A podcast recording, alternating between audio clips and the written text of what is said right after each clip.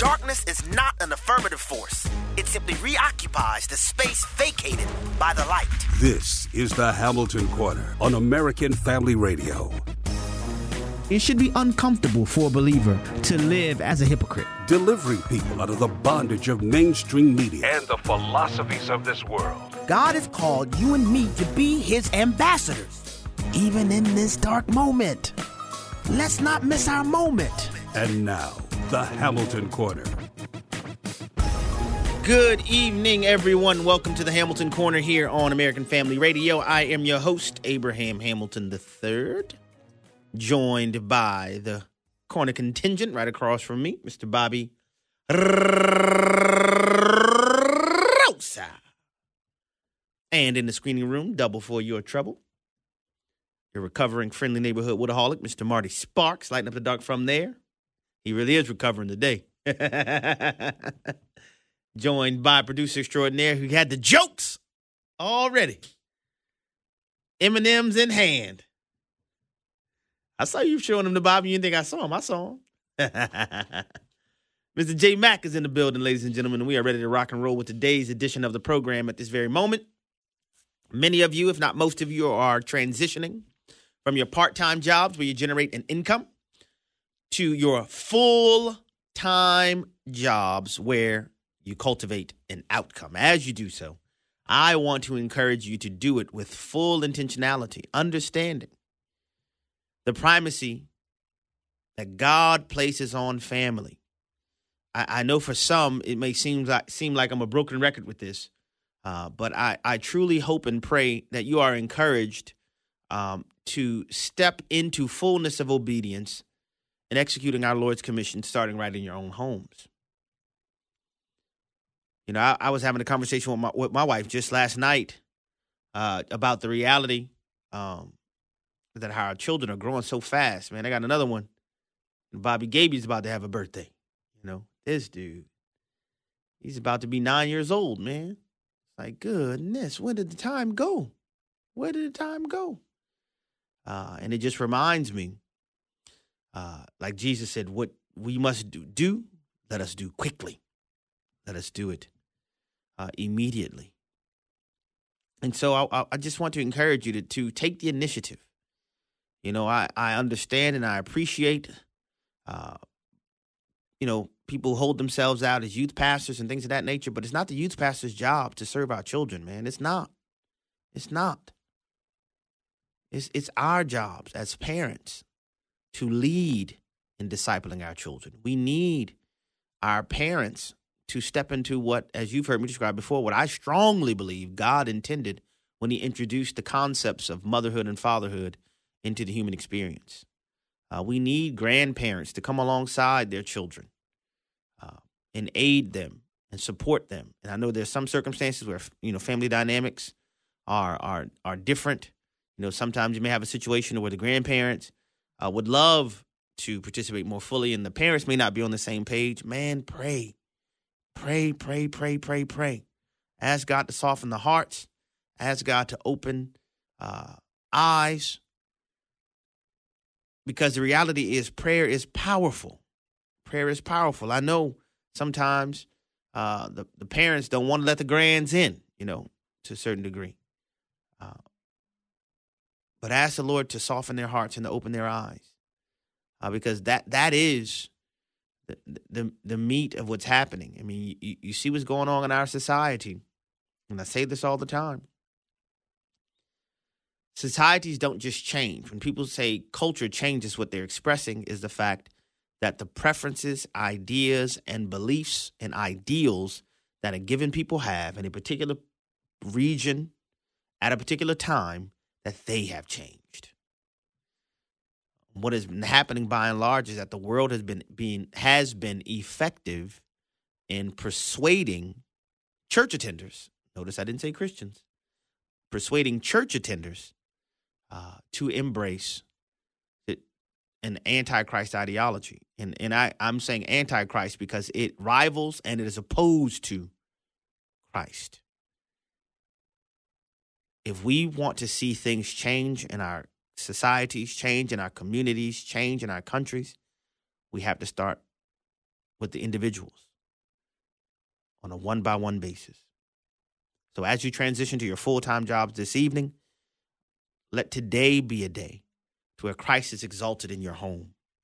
Let today be a day where you invest in the day by day investment and building and construction that becomes full throated discipleship, starting with ourselves. Because it is not the Lord's desire for us to try to convey something that we have not partaken of personally. To the word of God, we go. Luke chapter 24. Luke chapter 24. I referred to this, but I want to direct you to it in the scripture this evening. Luke chapter 24, verses 13 through 20. So I'm going to start. Then I'll pick up at verses 25 through 27. fact, Well, I said that. I'm going to start at verse 1 just to point out something because uh, people ask me this question all the time. Uh, how do you how do we reconcile the Lord's Sabbath, which is a day of rest, day of rest, with um, worshiping on Sundays? You know, one of the one of the most foundational understandings we have to under, we have to embrace is that the Lord has made the way through grace uh, in the covenant in Christ Jesus. Uh, we, we can worship all the time. The practice of worshiping on Sundays many people describing it as the Lord's Day. Uh, because and the scripture describes it as the first day of the week. I'll show you this in Luke chapter 24, verse 1. And it says this But on the first day of the week, at early dawn, they went to the tomb, taking spices they had prepared, and they found the stone rolled away from the tomb. But when they went in, they but when they went in, they did not find the body of the Lord Jesus. All right. This is very, very foundational, very fundamental. Uh, the seven days of the week, the Sabbath was the final day of the week, according to the Jewish week. Sunday will be the first day of the week because of the resurrection. And people have questions about this all the time. It's similar to the pattern that was announced in Genesis. It was evening and there was morning, it was the first day. So, what we commonly describe as Good Friday actually was Thursday evening. all right. Because Friday would begin at sunset on what's commonly understood as Thursday. All right. Um, and as a, I heard a theologian once say, the reason why Friday is good is because Sunday's coming. oh man, don't get me started. But Dr. Luke is recording the the resurrection uh, on the first day of the week. Luke chapter 24, verse 1. Luke 24, verse 1. Yeah, I'm going to get to 13. I didn't put that on the show notes. Yes. Now, picking up on verse 13, where I was trying to go, where I intended to go.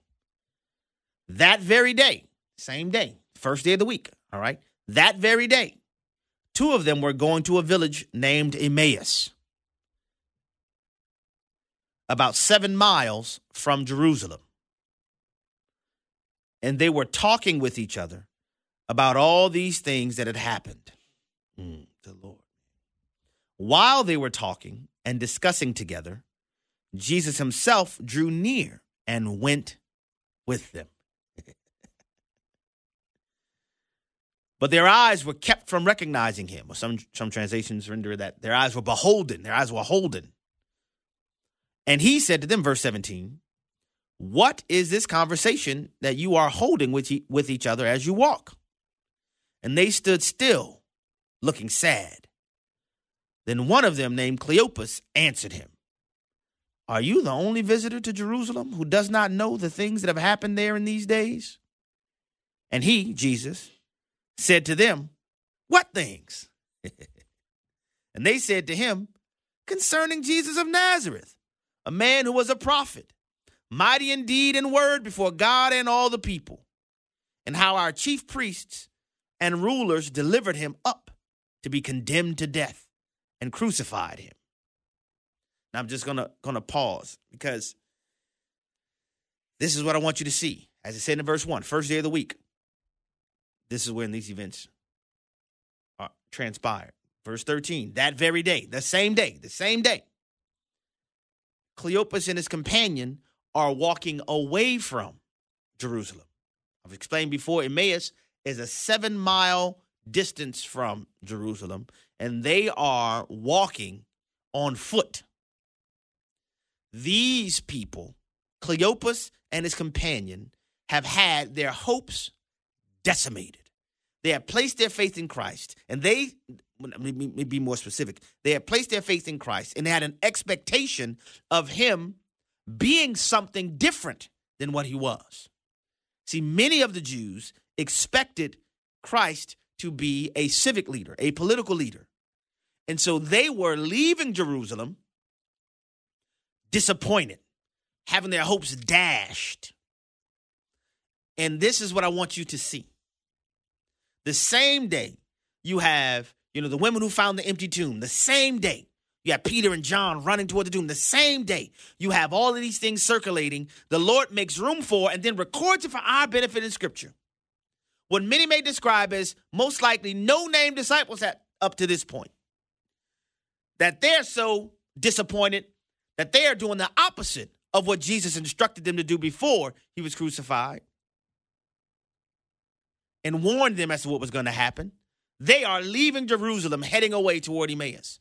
And as verse 15 says, I love this. While they, Cleopas and his companion, while they were talking and discussing together, Jesus himself draws near to them and goes with them. oh, Lord, I love it. Jesus pursued them. Jesus found them. Jesus went after them. They weren't looking for him. In fact, they were going away from the last point that they had seen him. But Jesus pursued them. The conversation continued. I'll pick up right at verse 25. And he said to them, O foolish ones and slow of heart, to believe all that the prophets had spoken. You see, the scriptures reveal that they had a, a, a flawed understanding of who he was because they described him in verse 19 as a prophet who was mighty indeed. Surely he was a prophet, but so much more than a prophet. But their dashed hopes wouldn't allow them to see him in his fullness at that time. So they described him merely and solely as a prophet. But having pursued them and found them, verse 25, he said to them, O foolish ones, and slow of heart to believe all that the prophets had spoken. Was it not necessary that the Christ should suffer these things and enter into his glory. And beginning with Moses and all the prophets, he interpreted to them in all the scriptures the things concerning himself. Jesus starts in Genesis and proclaims the gospel about himself, going all the way through the Hebrew scriptures. They weren't looking for them, this. They weren't searching out the scriptures. They were going away from where Jesus was. And this is why I am pointing this out to you. There are some of you who are listening to me right now where you have heard the gospel. The gospel has been presented to you, but up until now, you have walked the other way. you have determined, not for me, not today. And I want to simply say to you, at this very moment, just as he did in resurrected form for Cleopas and his companion, the Lord is doing for you right now. He is presenting you another opportunity right now to place your faith in Him. There are all kinds of things that transpire and befall us in life. But I want to tell you do not reject the grace of God that is made available to you. Just as you have tried to put it aside, tried to go on with life, Try to, you know, try to, other things are more important. The Lord is appealing to you even now and I am saying to you, do not harden your hearts. Do not harden your hearts. The Lord wants to show you just as he showed Cleopas and his companion and his companion. They couldn't see him as the Christ until Jesus came alongside them and began to open up to them the entirety of Scripture. The things that you have questions about, the things that, that you've asked questions before that hadn't been answered. Just because people hadn't been able to answer them doesn't mean Jesus doesn't have the answers. And so I want to say to you, open your heart Submit yourself with humility because the reality is this eternity is a long time to be wrong. And deep down, there is something that is tugging on you. And I would say it's not something, it's someone. The Spirit of God is knocking on the door of your heart. I want to encourage you to answer his call. The medical establishment has been playing God with the lives of innocent babies for decades now. Many have grown callous because it seems surreal to think that over 64 million babies have been lost. Preborn will not stand silent, nor should we. We cannot stand by and let babies die at the hand of abortion. That's why preborn exists to stand up for those who cannot defend themselves. The only defense for these precious babies is their heartbeat which begins at just three weeks and can be heard on ultrasound by five weeks. When a mother making that ultimate choice hears her baby's heartbeat and sees the precious life inside of her, the majority of the time she will choose life. By sponsoring an ultrasound for a mother, you are being the voice of the preborn. Please join preborn in the cause for life. For just $28, you can be the difference between the life and death of a child. Just dial pound 250 and say the keyword baby that's pound 250 baby or go to preborn.com. That's preborn.com.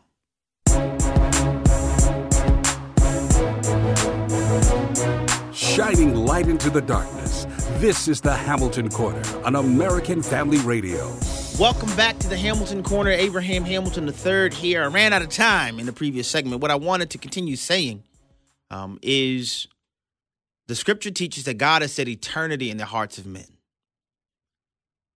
What that means is that you are created for far more than this temporal lifespan. This is why we have these desires, you know, for for for to do great things and to to have significance and purpose because we were made for eternity. But then the scripture goes on to to say further, he said eternity in the hearts of men, but few can know it. Lots of people spend their lives, you know, uh, you know, enthusiasm, enthusiasm pursuit, you know, travel the world. I want to do this. I want to do these other things. When really, what it is, it's a it's what I describe as the God void. There is an eternal longing, but when we don't have the lexicon of eternity, the best we can do is scour uh, the depths of temporal living. And I'm saying, I know that there are some of you who are listening to me today whom the Lord has been drawing. And by his grace, you have been allowed time. But the drawing has been intensifying lately. Uh, you, you have been having more thoughts of significance and purpose and and thinking more deeply than you've had than you've done before. And I'm saying there is not a sufficient amount of philosophizing or you know deep thinking on your own without having the eternal creator of heaven and earth revealed to you and received by you that will satisfy the longing of your soul. The Son of God became the Son of Man so that the sons of men could become sons of God. Every single person the scripture tells us, for all have sinned and fallen short of the glory of God. Every single human being is sinful and is in desperate need of a savior. This is why people try their best to ascribe to a humanistic notion of goodness by horizontal comparison.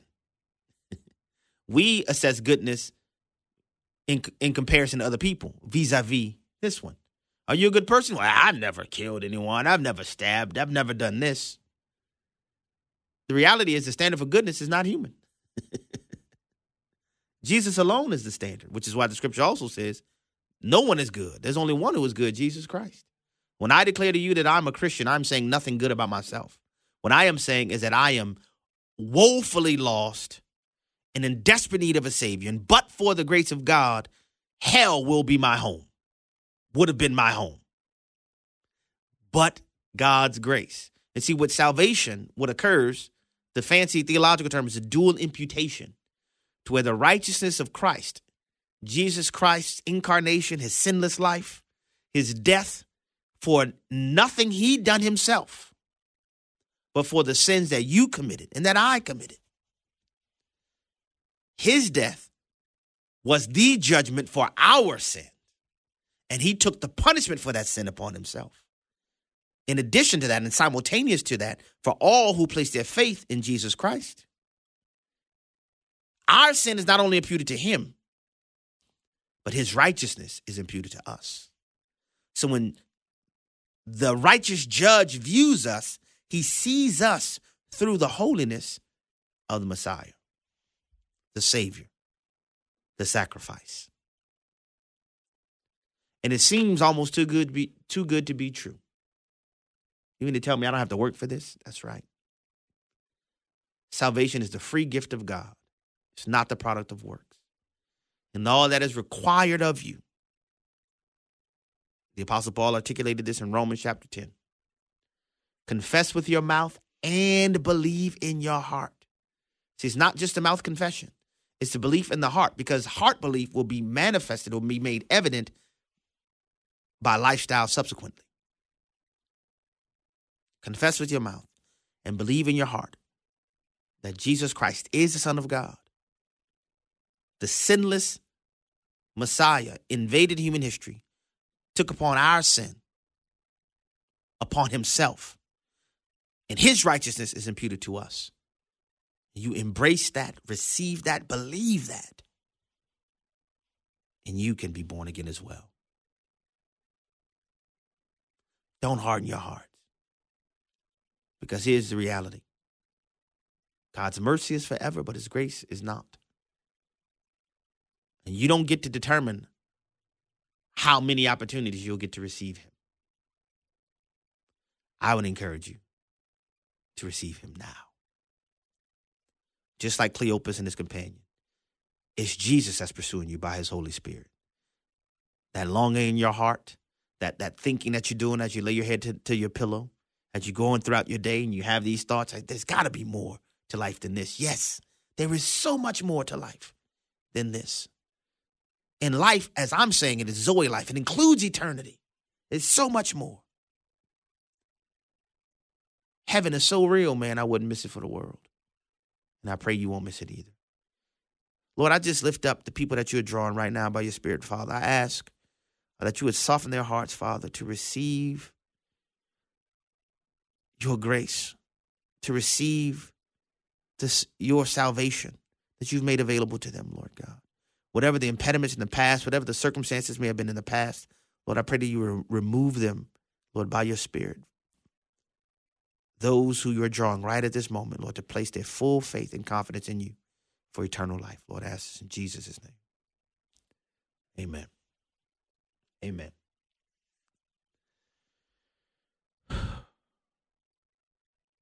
Heaven is real, man. I would not miss it for the world. Would not miss it for the world. All right, something I was going to mention. Here we go. I guess, yeah, this falls in the category of foolishness du jour because it's crazy. I guess I, will start this portion with with what he said he was not going to do. That's what he said. He said he wasn't going to do it. Let's let's take a little walk down memory lane to August 5th, 2020. What was going on then? Oh, I'm glad you asked. Mr. Ice Cream Man was campaigning to be president with infrequent ventures outside of his basement. And on one of those infrequent adventures, he was caught on camera saying, I shall not build another inch of a border wall. Listen to this. It's short, 12 seconds. Clip number one.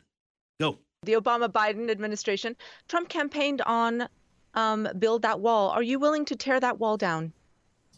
No, I'm, there will not be another foot of wall constructed on my administration.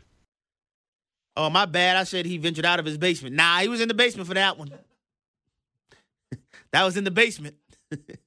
you know, just a few a few paces from his Corvette, you know. He was in the basement for that one. Isn't that sad? This man is in his basement. In August of 2020, in the throes of the presidential election, he he doing satellite interview. this man is crazy. But uh, but that's what he said. Not another inch. Well, you see what happened was. Some of you might might be aware of this by now. But it was announced this morning that uh, the Biden, the Biden, yeah, the old Biden administration. That's right. That's what the that's what it is. That's what it is. I wasn't intending to say that at first, but that's what it is. The old Biden administration announced via its Homeland Security Secretary, Alejandro Mayorkas. Alejandro. Alejandro Mayorkas issued a statement that reveals the Biden administration is now building border wall in the Rio Grande Valley area. Now, of course, it's not nearly as much as we need it to be in order to be effective. But uh Mr. Mayorkas issued a statement where he says, quote, the situation makes it necessary to waive certain laws and regulations and other legal requirements in order to ensure the expeditious construction of physical barriers and roads in the vicinity of the border of the United States in order to prevent unlawful entry into the country. Secretary Mayorkas continues to say, by saying that there exists, quote, an acute and immediate need to construct physical barriers. In his announced statement, the Homeland Security Secretary had to admit to his, his administration's failures to secure the border because as of August in this year alone, they admitted that 245,000 illegal immigrants were encountered on the southern border. And that does not include those who got away and those who were never detected. The official numbers offered by the administration for the entirety of the Biden time in office is 7 million illegal aliens. Of course, that's their tally. Now, I, I just, whew, you know, I'm not in a singing group, but color me bad for a moment. Color me bad. I thought y'all was saying the border was secure. I'm telling you, if these people did not have double standards, they'd have no standards at all. a quarter of a million people as of August. Man, this is this is absurd. Now he said he never was gonna gonna gonna build another foot of border wall.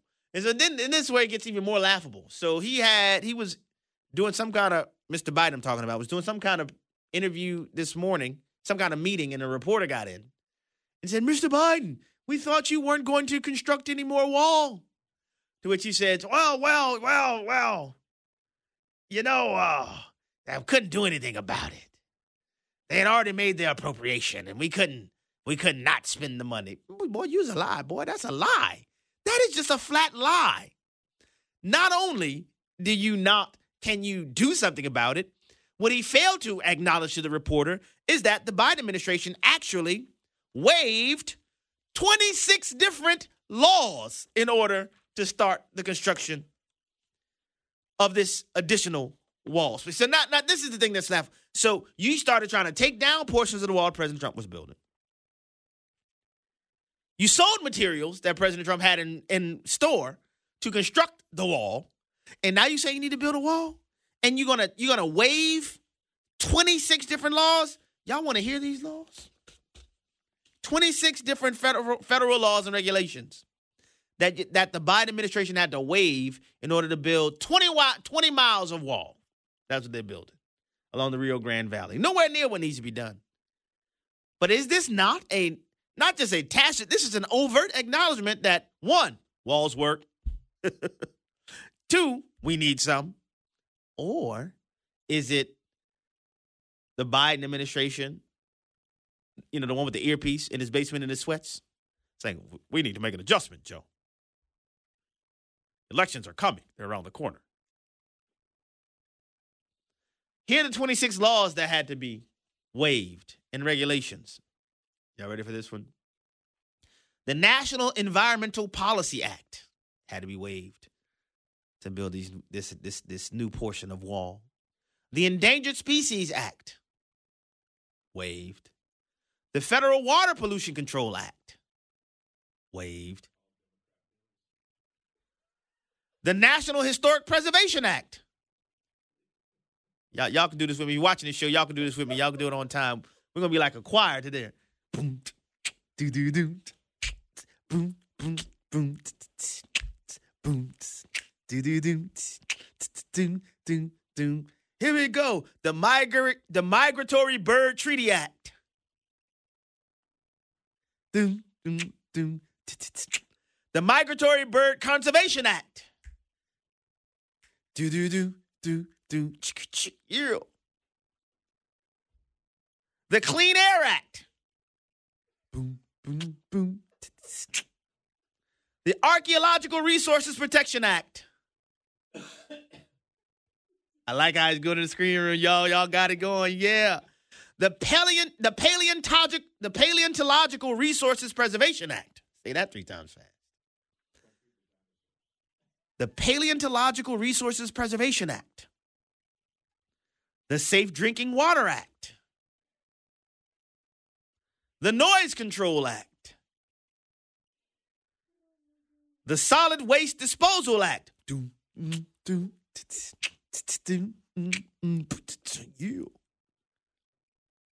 Oh, by the way, the Solid Waste Disposal Act, as amended by the Resource Conservation and Recovery Act, the Comprehensive Environmental Response, Compensation, and Liability Act, the Archaeological and Historic Preservation Act, the Antiquities Act, the Historic Sites, Buildings, and Antiquities Act. Redundant name, huh? The Farmland Protection Policy Act. I gotta have more cowbell.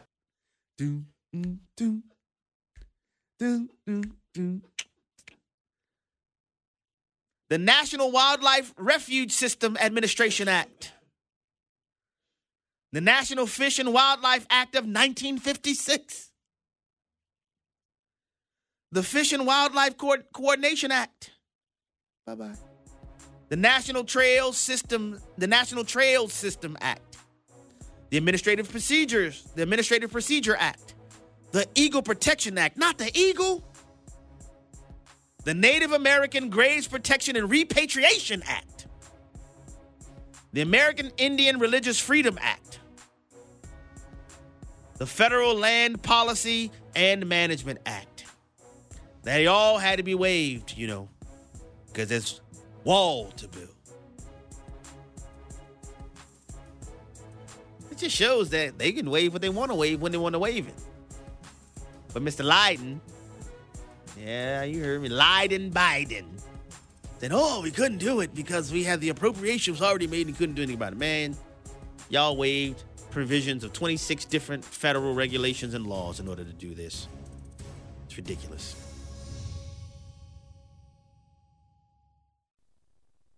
The medical establishment has been playing God with the lives of innocent babies for decades now. Many have grown callous because it seems surreal to think that over 64 million babies have been lost.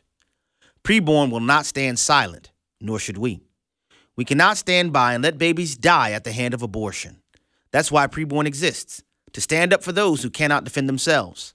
The only defense for these precious babies is their heartbeat, which begins at just three weeks and can be heard on ultrasound by five weeks. When a mother making that ultimate choice hears her baby's heartbeat and sees the precious life inside of her, the majority of the time she will choose life. By sponsoring an ultrasound for a mother, you are being the voice of the preborn. Please join Preborn in the cause for life. For just $28, you can be the difference between the life and death of a child. Just dial pound 250 and say the keyword baby. That's pound 250 baby or go to preborn.com. That's preborn.com.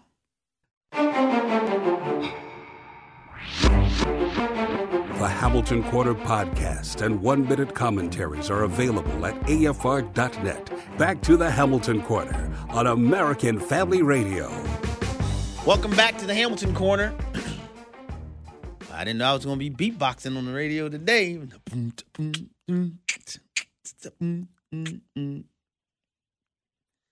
This is so sad, man. And and it's just utterly ridiculous because these people go on and on and on. Oh, this won't work. Oh, we're where's it's immoral to have a wall. And then when when when you have people complaining about the board and all these things are happening, it's like, oh, well, let's go ahead and uh, put a little wall up and let's um amend federal law in order to do it and and waive certain provisions and Uh, we'll go on and do that. And so I am by no means deceived into thinking that uh, all of a sudden the Biden administration has come to their senses and realized what needs to happen with with the with the border. No, but it shows that they recognize eh, something going on here. So then, what needs to be asked again, if we had any enterprising, uh, you know, some of that Woodward and Bernstein kind of let's hold government accountable. If someone allowed me to obtain a press pass for a day, my very next question would be, um, I got wait, I got to put my professional voice on, sir. Why have you decided to stop at 20 miles, miles, miles, miles, miles? What is magical about 20 miles that's going to stem the tide? Abe checks notes. Of 7 million illegal aliens since you have been in office. And that increase is a stark contrast to your predecessor.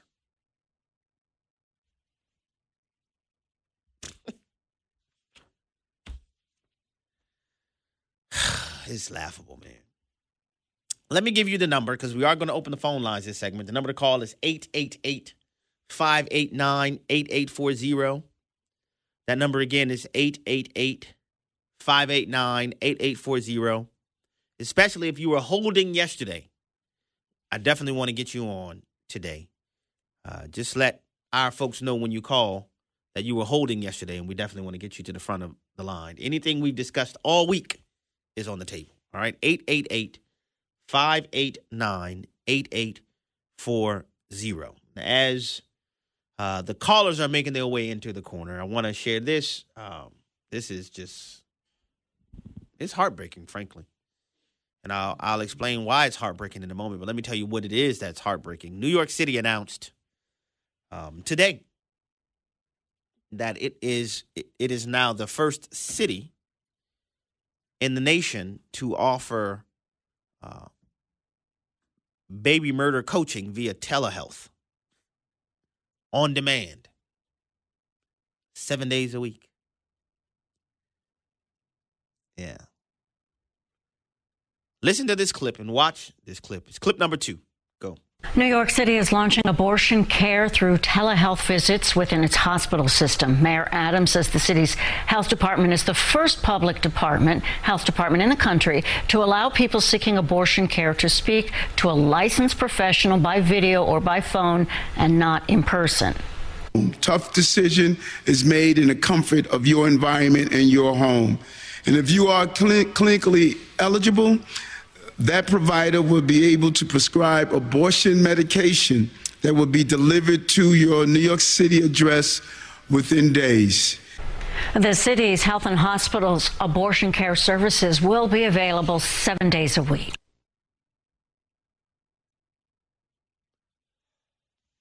Seven days a week.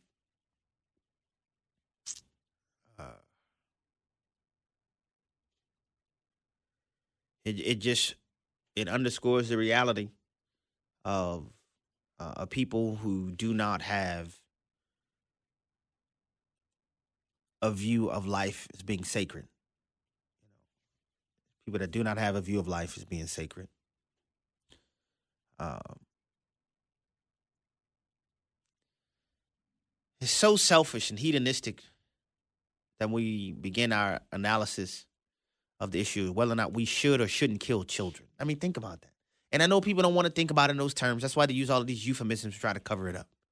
You know, this is health care. Really? Whose health is being cared for? Really?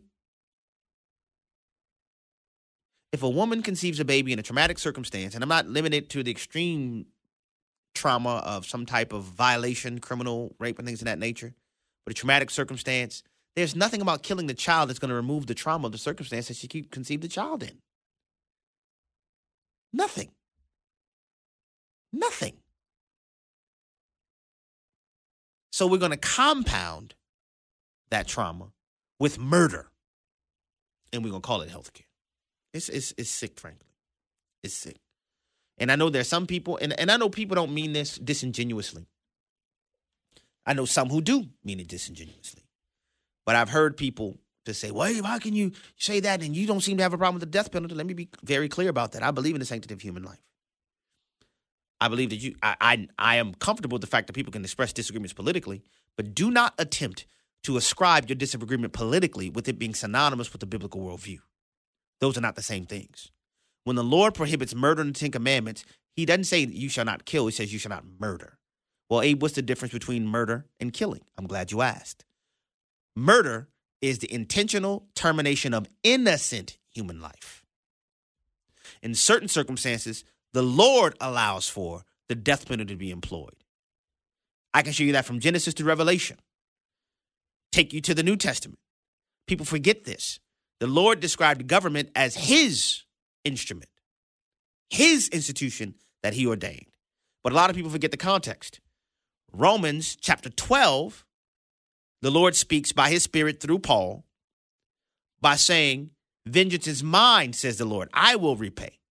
Prohibiting human beings from vigilantism and seeking to mete out our own individual modicums of justice, having suffered various iterations of wrong and crimes against us. The Lord Himself says, Don't seek vengeance yourself. Vengeance is mine, saith the Lord. That's in Romans 12. Then immediately in Romans chapter 13, it begins with the Lord saying that He has ordained government. It is His minister to do what? To punish the wicked and to reward and uphold the righteous by punishing the wicked is also to restrain wickedness. And then he adds this in because the government does not bear the sword in vain. What do you think the Lord was saying the government doesn't bear the sword in vain for? You think the sword was used to file nails? Oh, I know the sword was used to play cricket.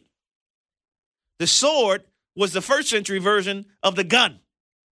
And the Lord is saying that the government does not bear the sword in vain because government through proper processes of due process is God's minister to execute wrath on the evildoer in time. Wrath on the evildoer in time because he alone is the judge on eternal evildoing beyond time. So the Lord is saying that the intentional termination of innocent human life, meaning humans who have not done anything to any other humans, the most innocent among us are babies.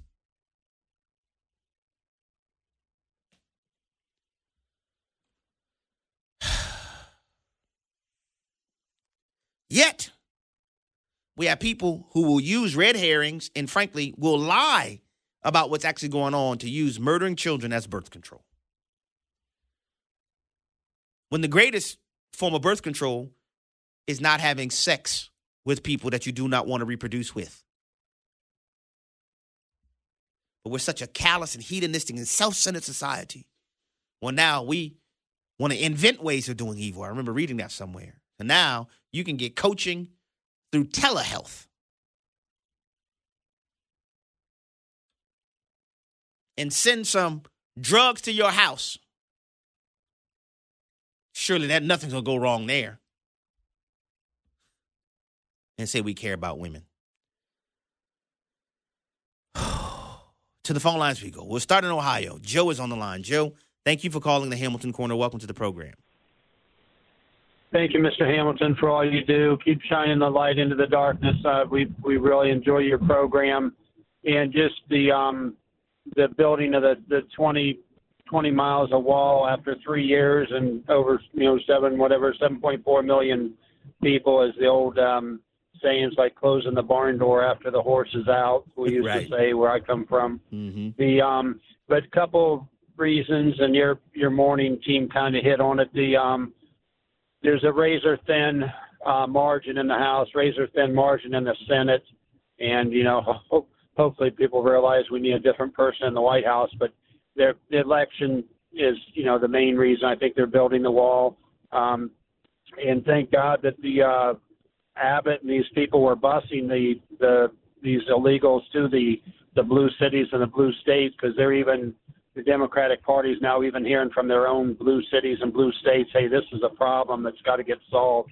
Mm-hmm. I mean, even New York, the you know one of the bluest of the blue, is you know, complaining, hey, we got that, that thing, and, and like you said, it's laughable because they've got, you know, like maybe two percent of the the influx of illegal migrants that the um, Texas has encountered, and then the other the other possibility, and that you know, Hannity and others been saying it for years. These 7.4 million people coming in, they're all not just illegal aliens. You've got terrorists mm-hmm. and terrorist cells mixed in. Think if just one or two percent of 7.4 million was terrorists, how I mean your your listeners can do the math. I mean that's just a a boatload of of um, people here that are going to destroy us. You know, 9/11 attacks. We just celebrated, or not celebrate, but recognize that. You know, was it 19 or 20 people killed 3,000? So how many? You're at two percent of 7 point million kill in America. Yeah, well said, Joe. Thank you for your calling your comments. And and one, I do not believe is limited to 7.4 million. It's it's more than that. It it it, it really is, and it, it's amazing. Seven, they'll they'll acknowledge 7.4 million in these last what three years, but then for the for since what 1990s until 2020, they were saying 11 million in total. It's like. And and I understand the uh, the reticence to view people, you know, oh, just bust this, bust that, bust them here and all that. I understand that. But the reality is you have all of these cities, New York and others, where, you know, pounding their chests. we're sanctuary cities, bring them here, bring, you know, all this kind of stuff. And so when it starts happening, oh, then the reality starts to set in. And it's just, it's sad. And I know some of it is a feature of human condition to where we don't have the wherewithal to truly assess a problem until it happens to us. But that's sad. That's sad. And we've been so roiled with political partisanship just because you happen to be a red state governor or mayor saying that this is a problem. You have these blue state governors and mayors saying, no, it's not a problem. And now it's a problem because it's come on our front door. And the thing that should be the most glaringly obvious to everybody is that there's no way this happens on our southern border unless it's intentional, unless our federal government is allowing it to happen. Back to the phone lines. We'll go to Kentucky next, where Frank is on the line. Frank, thank you for calling the Hamilton Corner. Welcome to the program. Hi, Ram.